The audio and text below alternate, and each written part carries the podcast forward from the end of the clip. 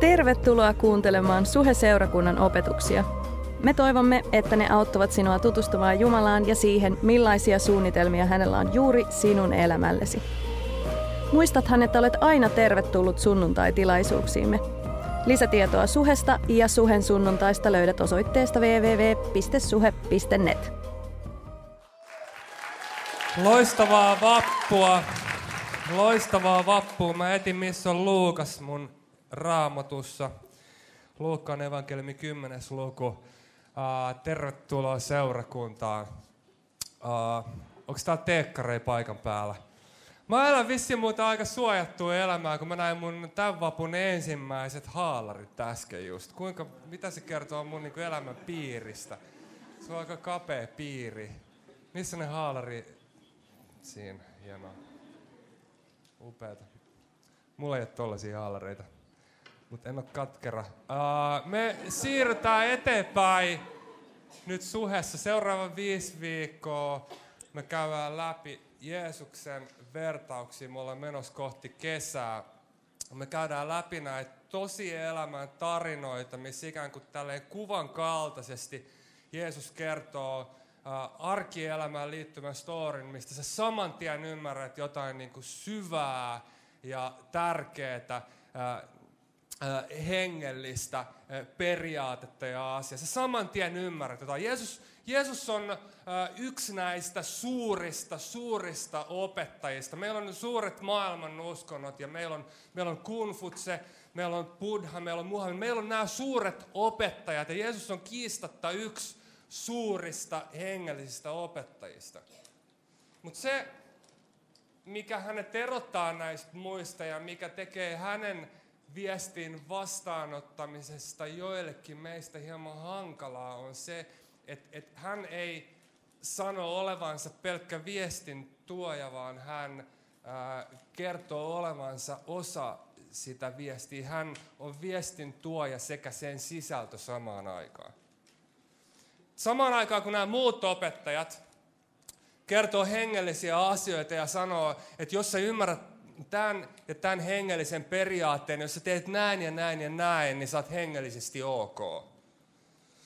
Jeesuksen viesti sen sijaan on se, että sä et ole hengellisesti ok ja sä tarvitset apua ja hän sanoo olevansa se auttaja, jota sä tarvitset. Jeesuksen näkökulmasta tilanne on ikään kuin se, että ihmiskunta on tällainen niin kuin ryöstön kohteeksi joutunut mies, joka on riisuttu alasti, heitetty tien varteen virumaan, joka on haavoissansa makea, makaa tajuttomuuden tilassa. Mitä tällaisessa tilanteessa oleva ihminen pystyy tekemään itsensä auttamiseksi? Ei mitään, vaan hän tarvitsee ulkopuolista apua.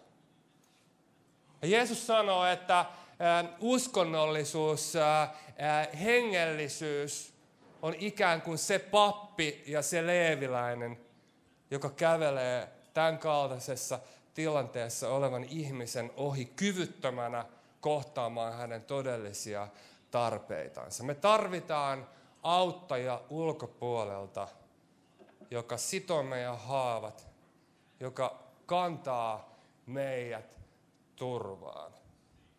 Jeesus sanoo olevansa tämä auttaja, mitä me tarvitaan. Uh, jos nämä väitteet, mitä hän sanoo itsestänsä, pitää paikkansa, niin sitten toisaalta nämä asiat ja tämä tosiasia tekee Jeesuksesta opettajana aivan eri kategoria opettaja.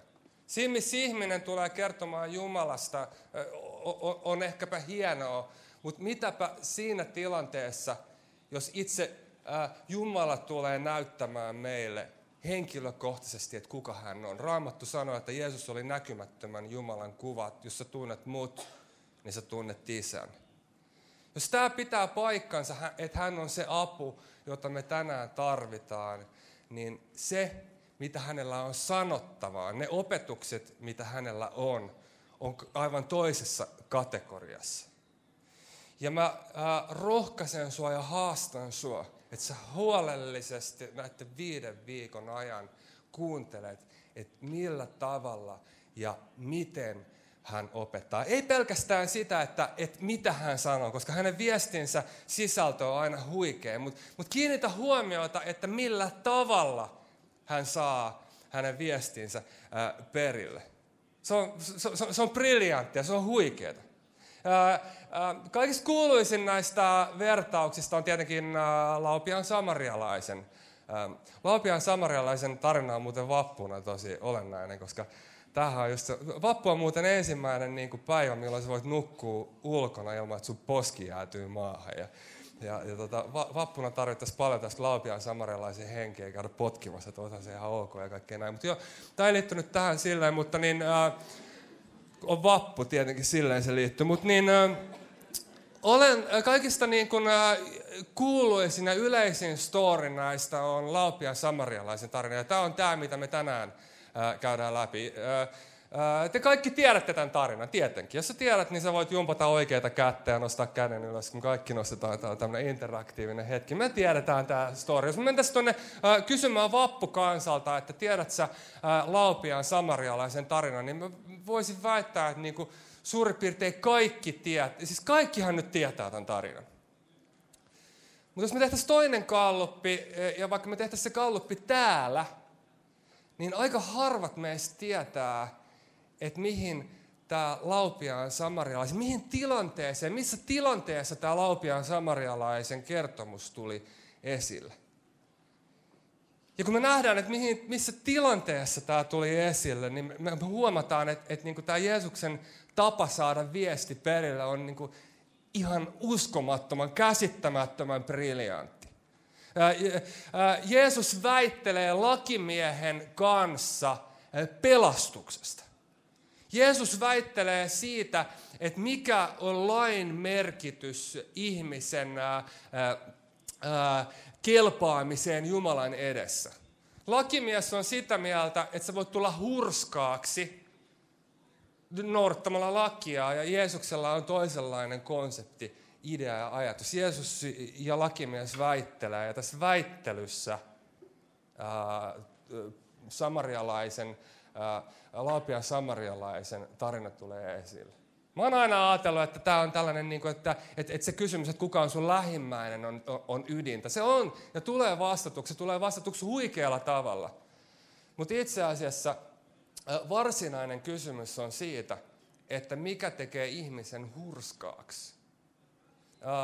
Tämä väittely on huikea. Se on niin kuin nyrkkeilymatsi. Kuka tykkää väitellä? Oletko ollut joskus väittelyssä hengellisistä asioista? Se on muuten vaarallista. Voi olla, että sä voitat väittelyn, mutta sä häviät ihmisen. Mutta mut, mut tässä väittelyssä tämä lakimies tulee esittää Jeesukselle kysymyksen. Jeesus vastaa esittämällä kysymyksen, minkä jälkeen lakimies esittää kysymyksen. Tulee tämä story, Laupiaan samarialaisen torin. Jeesus esittää kysymyksen. Ja sillä neljännellä, tämän tarin, väittelyn neljännen kysymyksen jälkeen, niin lakimies joutuu itse toteamaan, sanomaan ää, itse sen, ää, mitä Jeesus haluaa hänen oivaltamaan. Jeesus ei ikään kuin, niin kuin tunge, tunge omaa konseptiaansa ää, kurkusta alas, vaan hän, hän antaa tämän äh, lain asiantuntijan sanoa sen johtopäätöksen itse. Tämä on huikea, huikea metodi, mikä hänellä on. Mulla on avattu meidän raamatut Luukkaan evankeliumin kymmenennestä luvusta ja jakeesta kaksikymmentäviisi. Ja me käydään läpi äh, tätä äh, äh, Jeesuksen ja lainoppineen välistä keskustelua, ja sitten me käydään Laupiaan samarialaisen tarina, ja, ja, ja sitten mennään jatkaa vapunviettoa. Mutta rukoillaan ennen sitä. Me kiitetään sun sanasta. Me suhtaudutaan vakavuudella näihin hetkiin, kun me avataan sun sana. Me luotetaan siihen, että sä oot Pyhän Hengen kautta paikan päällä. Ja me annetaan nämä tilanteet sun käsiin, ja me pyydetään, että sä teet sun työn. Ainoastaan sä pystyt muuttamaan ja uudistamaan meidän sydäntä. Me ei pystytä itseämme auttaa, sen takia me annetaan tämä tilanne Pyhälle Hengelle. Ja mä rukoilen, että jokainen sydän saisi olla tänään auki. Mä rukoilen, että varsinkin hän meistä, joka kokee olevansa alaslyöty, voisi luottaa siihen, että sä kannat, sä viet perille. Mä rukoilen myös sitä, että meidän kylmät sydämet sais lämmetä meidän lähimmäisiä kohtaan. Muuta meitä, uudista meitä, anna meille uutta henkeä. Sunemassa me rukoillaan ja sanotaan kaikki yhtenäinen. Amen. Ja katso, eräs lainoppinut nousi ja kysyi kiusaten häntä. Eli täällä oli pahat mielessä. Tää tuli kaivamaan verta nenästä. Tää oli suuttunut Jeesukselle. Jotain Jeesuksen puheissa, toiminnassa oli ärsyttänyt häntä ja hän halusi mennä haastamaan riitaa. Hän kysyi, opettaja, mitä minun pitää tekemään, että minä iankaikkisen elämän perisin? Ei ollut vilpitön kysymys. Niin hän sanoi hänelle, Jeesus vastaa kysymykseen kysymyksellä. Mitä laissa on kirjoitettuna, kuinka luet? Hän vastasi ja sanoi, ja äh, lainoppinut kiteytti sen, mitä ensimmäinen viisi Raamatun kirjaa, mitä ensimmäinen viisi Mooseksen kirja sanoi. Hän täydellisellä tavalla kiteytti sen, mistä laissa on kysymys. Jumalan rakastamisesta ja ihmisten rakastamisesta. Tämähän on meidän slogan Suhessa. Lähellä Jumalaa, lähellä ihmistä. Laki pyrkii tuomaan normeja, ohjeita, standardeja siihen, että, että missä mitassa ja millä tavalla, millä tavalla ihmisen täytyisi kantaa itseänsä suhteessa Jumalaa ja suhteessa toisiin ihmisiin. Kymmenen käskyä käsittelee näitä kahta asiaa, Jumalan suhdetta ja ihmisten välistä suhdetta. Ja tämä lakimies täydellisellä tavalla summaa sen, että mistä laissa on kysymys. Ensinnäkin, rakasta Herraa sinun Jumalaasi kaikesta sydämestä, kaikesta sielusta ja kaikesta voimasta ja kaikesta mielestäsi. Ja sen jälkeen lähimmäisen rakkauden standardi. Ja tämä koko loppuaika me vietetään tämän toisen standardin, lähimmäisen rakkauden näkökulman parissa. Toinen puoli tästä laista on se, että rakasta lähimmäistäsi niin kuin itseäsi. Rakasta lähimmäistäsi niin kuin itsesi. Jos sä pystyt noudattamaan näitä kahta asiaa koko ajan täydellisesti, niin se tarkoittaa sitä, että ää, lakia noudattamalla susta voisi tulla hurskas. Jokaisella hetkellä kohtele toista ihmistä sillä tavalla, kun sä haluaisit, että sua itseäsi kohdellaan. Tämä vaatimus on jotain, joka pitäisi saada jokaisen meistä hiljaiseksi. Jokaisen pitäisi olla rehellinen ja todeta, että me ei pystytä tähän. Laissa on nimittäin se ongelma, että vaikka sä toteuttaisit lakia koko ajan, koko ajan, koko ajan, koko ajan, mutta sitten yhden kerran sä munaat, niin kaikki se, mitä sä oot pystynyt noudattaa lakia, ei pyhitä sitä sun yhtä munaamista. Oletetaan, että sä oot... Ää, ää, jatkuvasti ajat autolla liikennerajoitusten mukaisesti. Jatkuvasti aina, koko ajan ja kaikilla hetkellä. Kun on kahdeksankymmentä alue, niin sä ajat kahdeksankymmentä. Sitten kun on satasen alue, sä ajat satasta. Mutta sitten yhdellä kerralla sä juttelet sun kaverin kanssa ja sä et huomaa, että se muuttukin se ää, tota, ää, nopeusrajoitus. Ja sä ajat kameraa ja se kamera välähtää. Sillä ei ole mitään tekemistä sen sakon kanssa, että sä oot kaikina muina kertoina ajanut rajoitusten mukaisesti. Ei, vaan sä oot lain edessä syyllinen ja sä ansait sen, sen lain kirjaimen mukaan sen sakon. Rakasta lähimmäistäsi jokaisella, kohtele lähimmäistäsi koko ajan, jokaisella hetkellä, niin kuin sä haluaisit kohdella itseäsi.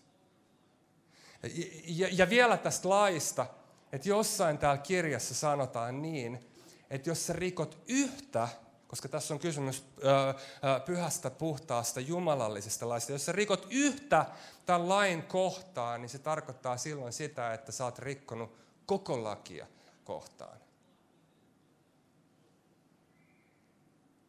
Ja tämä kysymys, mitä laissa sanotaan, ja lain summaaminen, sen kuuluisi hiljentää jokainen meistä. Mutta se ei hiljentänyt tätä lakimiestä.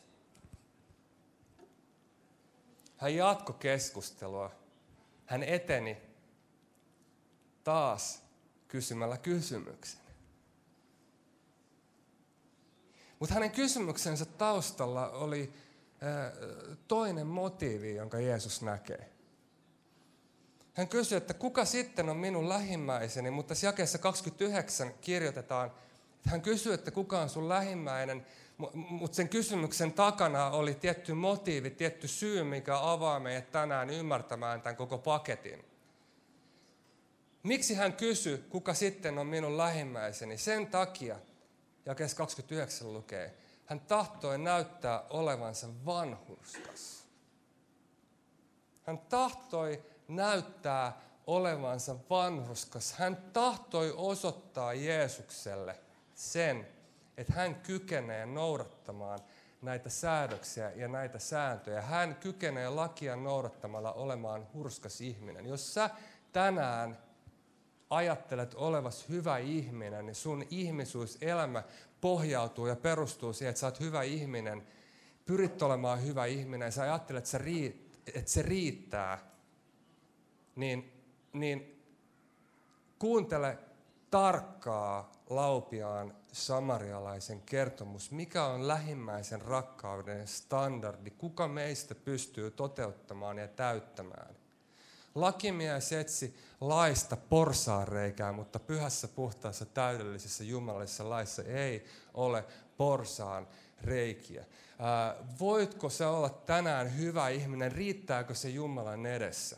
Jos tämä on sun kysymyksessä tänään, jos sun hengellisyys perustuu ja pohjautuu siihen, että sä haluat ja yrität olla hyvä ihminen, niin kuuntele huolellisesti laupiaan samarialaisen kertomusta. Ja mä väitän, että kukaan meistä ei pysty täyttämään äh, lähimmäisen rakkauden standardia, mitä tulee siihen, äh, millä tavalla Raamattu sen määrittelee. Ja Jeesus kertoo seuraavassa äh, vertauksessa, mitä tarkoittaisi lähimmäisen rakkaus. Rakkaus. Jeesus vastasi ja sanoi. Eräs mies vaelsi Jerusalemista alas Jerikoon ja joutui ryövärien käsiin, jotka riisuivat hänet alasti ja loivat hänet haavoille ja menivät pois jättäen hänet puolikuolleeksi. Niin vaelsi sattumalta eräs pappi sitä tietä ja näki hänet ja meni ohitse. Samoin leeviläinenkin, joka oli papin apulainen. Kun tuli sille paikalle ja näki hänet, meni ohitse. Ja ihan pienestä saakka, kun mä oon pyhäkoulussa kuullut tämän ja ala-asteella uskonnonopettaja on kertonut tämän tarinan, niin mä oon nähnyt tämän papin ja leeviläisen semmoisena, että No, niin kuin, ne näkee sellaisen niin kuin säälittävän maassa makaavan, apua tarvitsevan henkilön, joka auta minua. Ja sitten ne tulee ja pff, en minä kyllä auta. Ja sitten ne hipsii tälleen nenä edessä sanoo, en kyllä minä tuota auta. Leeviläinen ja pappi meni ohitse. Miksi he meni ohitse? Tämä on ainut Jeesuksen vertaus, jossa on, jossa on paikkakuntia, jossa Jeesus antaa Jerusalemin ja Jerikon. Tämä tapaus tapahtuu tiellä Jerusalemista Jerikoon. Kerrotaan, että tuo tie menee jyrkästi alas Jerusalemista kohti Jerikon kaupunkia vuoren solaa pitkin, joka on yksinkertaisesti täydellinen paikka tehdä väijytyksiä. Toi tie oli vaarallinen tie. Jo lähtiessään liikkeelle pappi ja leeviläinen tiesi, että heillä on tietty todennäköisyys, tietty mahdollisuus tulla ryöstetyksi.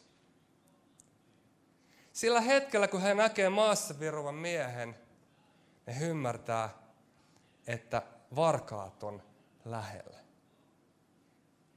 Mitä sä teet sillä hetkellä?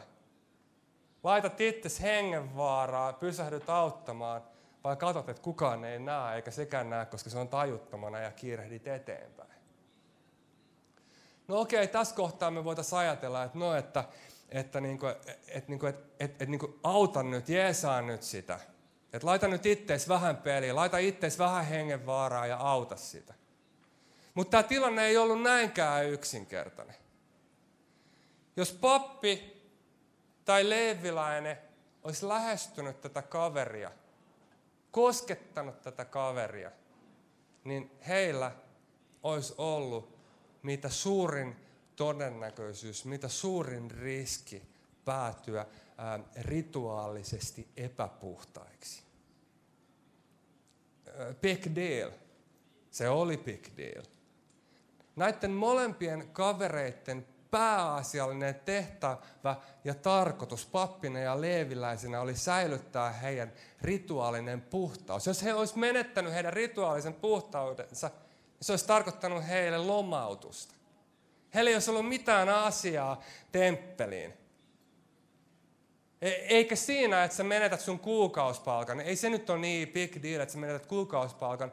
Mutta tiesit sä, mitä se maksoi? Tai olisi maksanut näille kavereille, että he olisivat saaneet takaisin heidän rituaalisen puhtautensa. Mä en tiedä, mitä nykyrahassa noille niin kuin hieho maksoi, mutta mä voin kuvitella, että se on joku tämmöinen niin kuin pieni henkilöauto vähintään, joka olisi ollut se hinta, mitä he olisivat joutuneet henkilökohtaisesti. He olisivat henkilökohtaisesti joutunut ostamaan hiehon ja polttamaan sen maksuksi siitä, että he voisivat saada takaisin rituaalisen puhtautensa. Eikä tässäkään vielä kaikki. Kerrotaan, että sinne taisi olla Itämuurille, kerättiin kaikki nämä papit, koska, koska he oli munannut. He, oli, he, he, oli, he ei ollut hoitanut heidän tehtäviänsä. Soitettiin, niin kuin kumautettiin kelloa, ja kaikki nämä niin kuin rituaalisen puhtauden menettäneet papit laitettiin sinne seisomaan, häpeämään julkisesti, ikään kuin häpeäpaalu. He sai ikään kuin tällaisen julkisen häpeärangaistuksen. Yksinkertaisesti laki sito näiden kavereiden kädet. Meidän on ehkä helppo niin kuin moralisoida näitä, mutta mitä jos sä olisit ää, ää, jossain New Yorkin ää, pimeillä kuilla ja siellä olisi joku eloton kaveri makaamassa maassa ja, ja, ja, ja, ja siellä niin kuin kuuluisi aseitten laukaisuja. Lähtisit sä juoksemaan vai menisit sä, menisit sä sinne paijaamaan sitä kaveria? Ja jos se tarkoittaisi vielä sulle sitä, että, että, että sä menettäisit kuukausipalkan ja sitten kun sä palaat Suomeen, niin jotenkin se olisi rakennettu niin, että sä, sun, sä menettäisit sun henkilöauton. En mä susta tiedä, mutta mä ainakin harkitsisin kaksi kertaa. Tämä tarina jatkuu eteenpäin. Looginen progressio olisi ollut, että meillä on pappi, sitten meillä on papin apulainen Leevi ja sitten tulee paikan päälle tämmöinen niin kuin tavis, tavallinen ihminen. Mutta Jeesus tuo näyttämölle yllätyshahmon, täysin yllättävän henkilön, samarialaisen. Ja sä tiedät ehkä, että, että, että juutalaisilla ja samarialaisilla oli vähän kränää, mutta juutalaiset rukoili päivittäin temppelissä, että yksikään samarialainen ei pääsisi ikuiseen lepoon. He piti esirukouksia, että nämä tyypit ei pääsisi taivaaseen.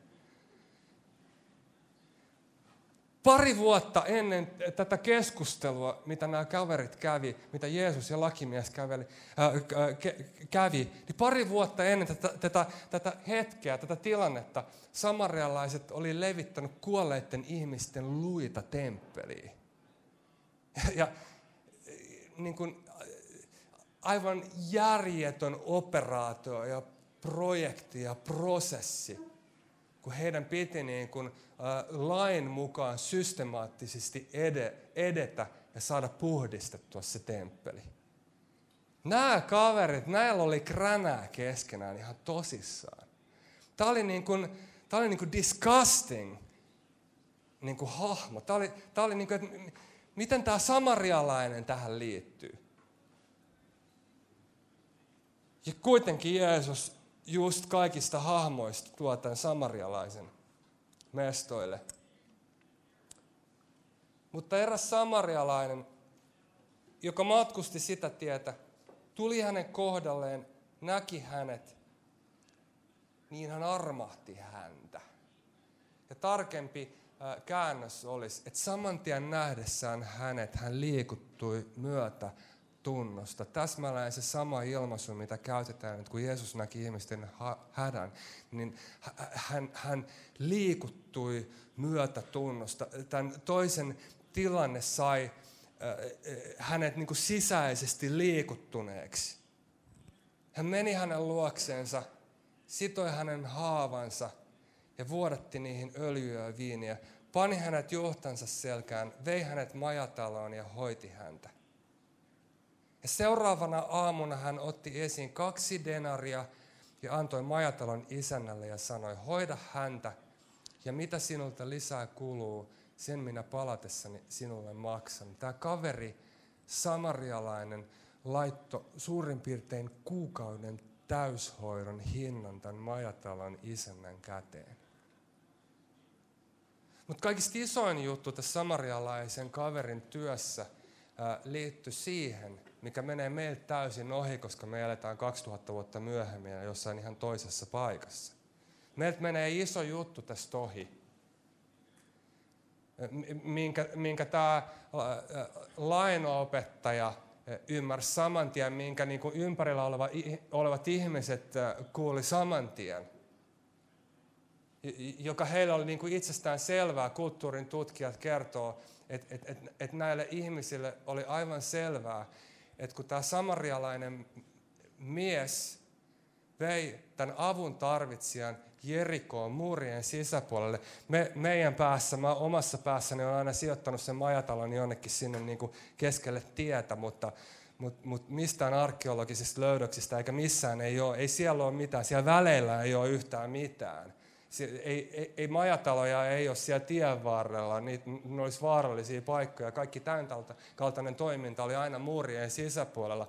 Tämä samarialainen vei muurien sisäpuolelle Jerikoon juutalaiseen kaupunkiin samarialaisena ää, miehen hoitoon. Pienessä kaupungissa uutiset leviää saman tien ja tämä ei kuulosta meistä loogiselta, mutta se yhteisö siellä, jos he näki, että samarialainen muukalainen oli sekaantunut jonkun bisnekseen, niin he saman tien yhdisti sen samarialaisen syylliseksi sen henkilön tilanteeseen, jota hän olisi ja oli auttamassa. Mitä bisnestä sulla samarialainen mies on tämän niin kuin henkihieverissä olevan kaverin kanssa? Ja heidän kulttuurinsa ei tuomitse samarialaista loogisesti, mutta näin se vaan oli se historiallinen tilanne. Että kun tämä kaveri oli majatalossa yötä, samarialainen oli avuntarvitsijan kanssa majatalossa yötä, niin siellä oli seuraavana aamuna linkkausporukka odottamassa ää, laupiasta samarialaista. Todellinen vaaran paikka liittyi siihen, että hän oli tuonut vieraaseen kulttuuriin, juutalaiseen ää, kaupunkiin tämän avuntarvitsijan. Ja tämä, tämä on vain niin kuin shocking. Tämä on, tämä, on, tämä on vaan niin kuin pysäyttänyt sen, tämä on vaan niin kuin räjäyttänyt sen paketin siinä, että et, et, et miten tämä toinen pystyi tekemään jotain tällaista. Siinä, missä pappi ja uskonnollinen johtaja ei halunnut riskeerata, niin tämä kaveri tulee ja laittaa aidosti elämänsä periin, laittaa aidosti elämän vaaraan, on valmis uhraamaan oman elämänsä avuntarvitsijan puolesta, on valmis maksamaan hintansa, tyhjentämään rikkautensa muukalaisen takia. Kuka tekee tällaista? Kuka meidän keskuudessa on hyvä ihminen, jonka rakkauden määrä on tällainen? Uh, Tämä tarina, tämä, tämä kerrottiin lakimiehen ja Jeesuksen välisessä väittelyssä. Mutta vielä kun me zoomataan kauemmas, niin tämä isompi konteksti oli se, että tämä väittely tapahtui sillä kyseisellä matkalla, kun Jeesus oli menossa kohti toista kaupunkia, Jerusalemin kaupunkia, jossa hän joutui ihmisjoukon lynkkaamaksi sen rakkauden takia, joka hänellä on tien vieressä avuttomana makavaa ihmiskuntaa kohtaan.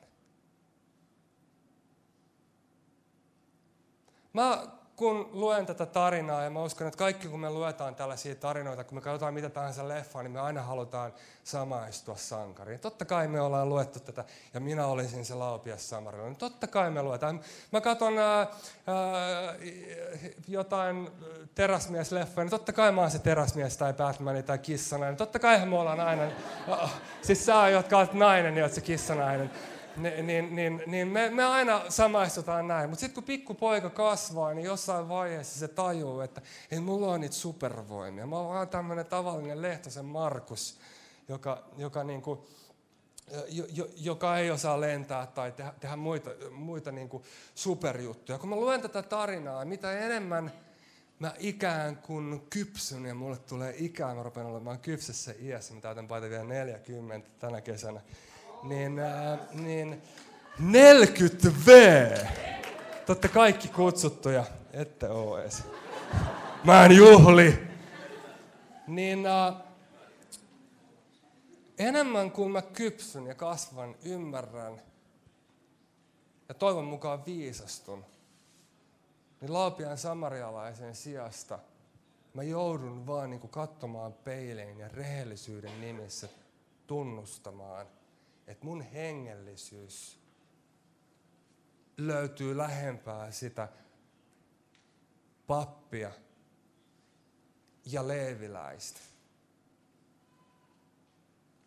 Ja siinä kun mä ymmärrän, että mä oon ohikulkija, niin mä tajun, että hengellisessä mielessä mun niinku todellinen tila on sen kaverin tila, joka makaa siellä niin kuin henkihieverissä, tien varressa, tien vierellä. Jos me katsotaan tätä lähimmäisen rakkauden standardia, niin me joudutaan vaan toteamaan ja kysymään, että onko meille mitään toivoa. Ikään kuin tämän lain vaatimuksen edessä me virutaan toivottomassa tilanteessa, auringon paahteessa. Tähän tilanteeseen Jeesus Kristus tulee ainoana, joka on elänyt lain vaatimuksen mukaan. Ainoana, joka aidosti rakastaa, joka aidosti liikuttu myötätunnosta, joka koko elämä oli rakentunut rakkaudesta sua kohtaan, joka oli valmis laittamaan itsensä hengen vaaraan, joka hänen haavojensa kautta te olette parannetut. Ainut, ainut, joka on valmis kaatamaan viiniä, kuvainnollisessa mielessä viiniä ja öljyä sun, sun synnin runtemille haavoille. Hän, hän, hän on ainut, joka pystyy tänään kantamaan meidät tämän lain vaatimuksen edessä turvaan murien sisäpuolelle kaupunkiin. Sen sijaan, että se tänään olisit hyvä ihminen ja ajattelisit, että sä pystyt kantamaan itseäsi. Mä haastan jokaista meistä lepäämään hänen kannettavana. Hänen, joka on ainut, joka pystyy viemään ää, meidät turvaan. Joka, jo, jo, jolla on ainut, ainut, jolla on riittävästi rikkautta maksaakseen sen hinnan, mitä meidän parantuminen vaatii ja tarvitsee. Hän tyhjensi itsensä hengellisestä rikkaudesta sen takia, että sä voisit olla turvassa.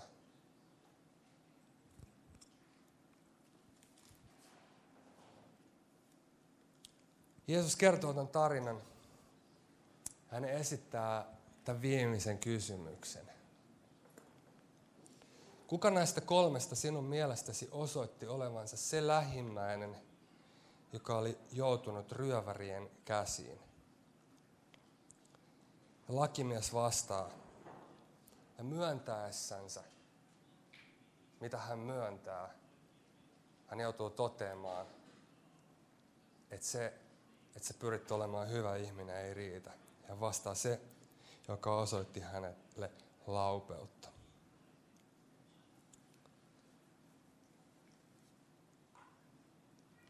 Avain siihen, että me voitaisiin saada kiinni aidosta lähimmäisen rakkaudesta liittyy siihen, että me ollaan rehellisiä ja tunnustetaan meidän oma tila. Ja sillä hetkellä, kun meidän diagnoosi on kohdallaan, niin meillä on toivoa.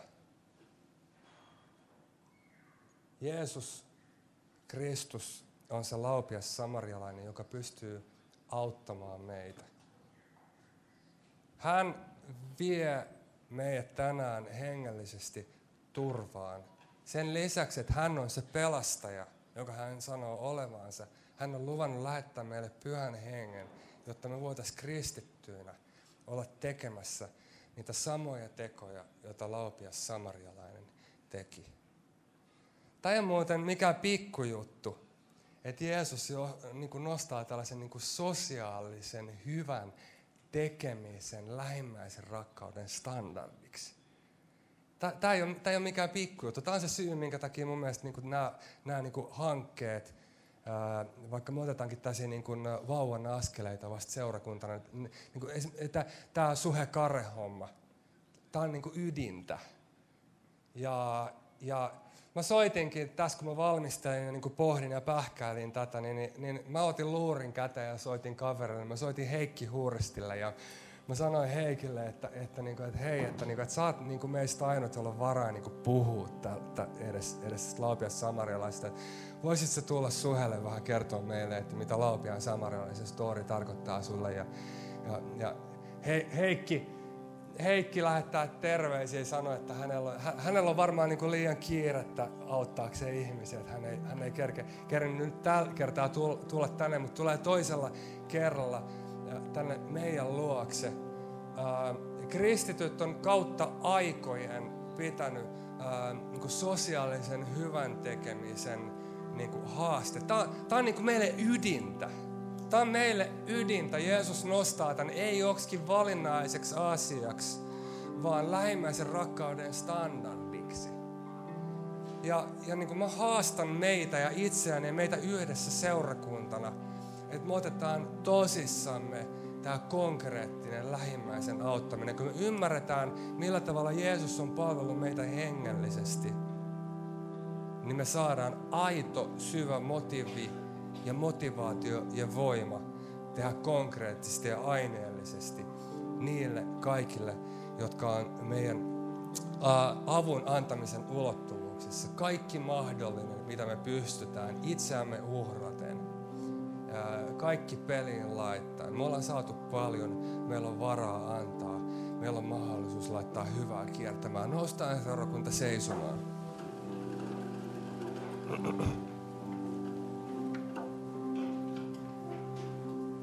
Painetaan meidän päät, ollaan yhdessä rukouksessa.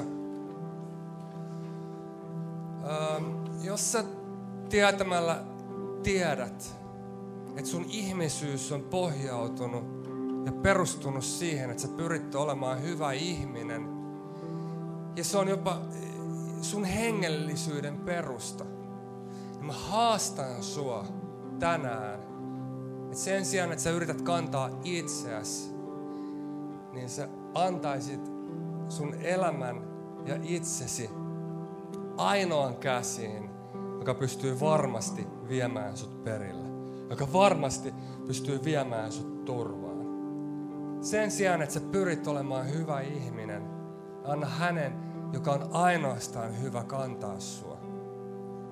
Sä haluat tänään niin kuin ojentautuu tätä siirtymää kohtaan. Sä haluat laittaa elämässä Kristuksen kannettavaksi. Meidän päät on painettu, silmät on suljettu. Nosta rohkeasti käsi äh, ylös, äh, että mä tiedän, kenen puolesta mä rukoilen. Jeesus näkee sun käden sen jälkeen, kun sä oot laskenut, sä, nostanut sun käden, sä voit laskea sen alas. Jeesus näkee sun käden, sun käden siellä takana, Jeesus näkee sun käden.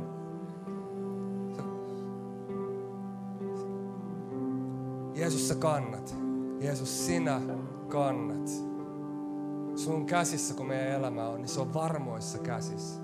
Toinen kysymys, mitä mä haluan kysyä. Kenen kanssa mä saan rukoilla yhdessä? Sä oot vaan niin kuin sen faktan edessä, että kun sä näet hätää sun ympärillä, niin sun sisällä ei tapahdu. Sä, sun, sun sisällä ei liikahda. Ja sä ymmärrät vaan, kuinka niin kuin dramaattisella tavalla kaukana sä oot lähimmäisen rakkauden standardista. Ja sä joudut toteamaan, että sä tarvit apua, sä tarvit apua ylhäältä. Jos sä haluat tänään tehdä parannusta Jumalan edessä siitä, että sä haluat päästä toiselle tasolle, mitä tulee lähimmäisen rakastamiseen, niin nosta rohkeasti sun käsi Jumalan puoleen. Me ollaan näköjään kaikki samassa veneessä. Sä voit laskea käden. Me ollaan kaikki samassa veneessä. Me tarvitaan sun apua. Me tarvitaan sun myötätuntoa. Me tarvitaan sun rakkautta. Me tarvitaan Pyhä Henki sua.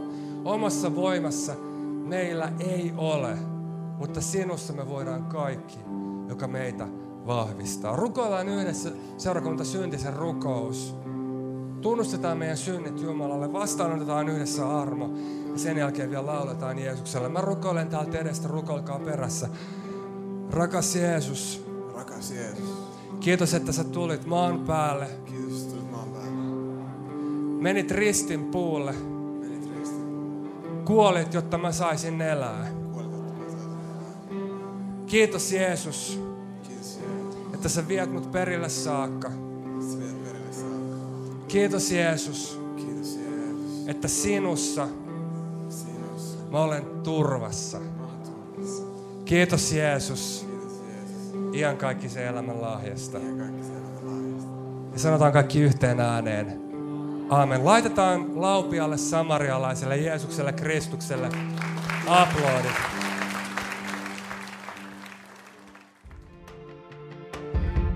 Kiitos, että kuuntelit. Ota rohkeasti yhteyttä, jos haluat tietää lisää Suhesta tai siitä, kuka Jumala on. Löydät meidät Facebookista, Instagramista ja Twitteristä nimellä Suhe Seurakunta. Meistä olisi myös mahtavaa kuulla, miten Jumala on koskettanut sinua näiden opetusten kautta. Voit lähettää meille tarinasi osoitteeseen seurakunta at suhe piste net. Jos haluat olla mukana tukemassa työtämme taloudellisesti, löydät ohjeet kotisivuiltamme double-u double-u double-u piste suhe piste net.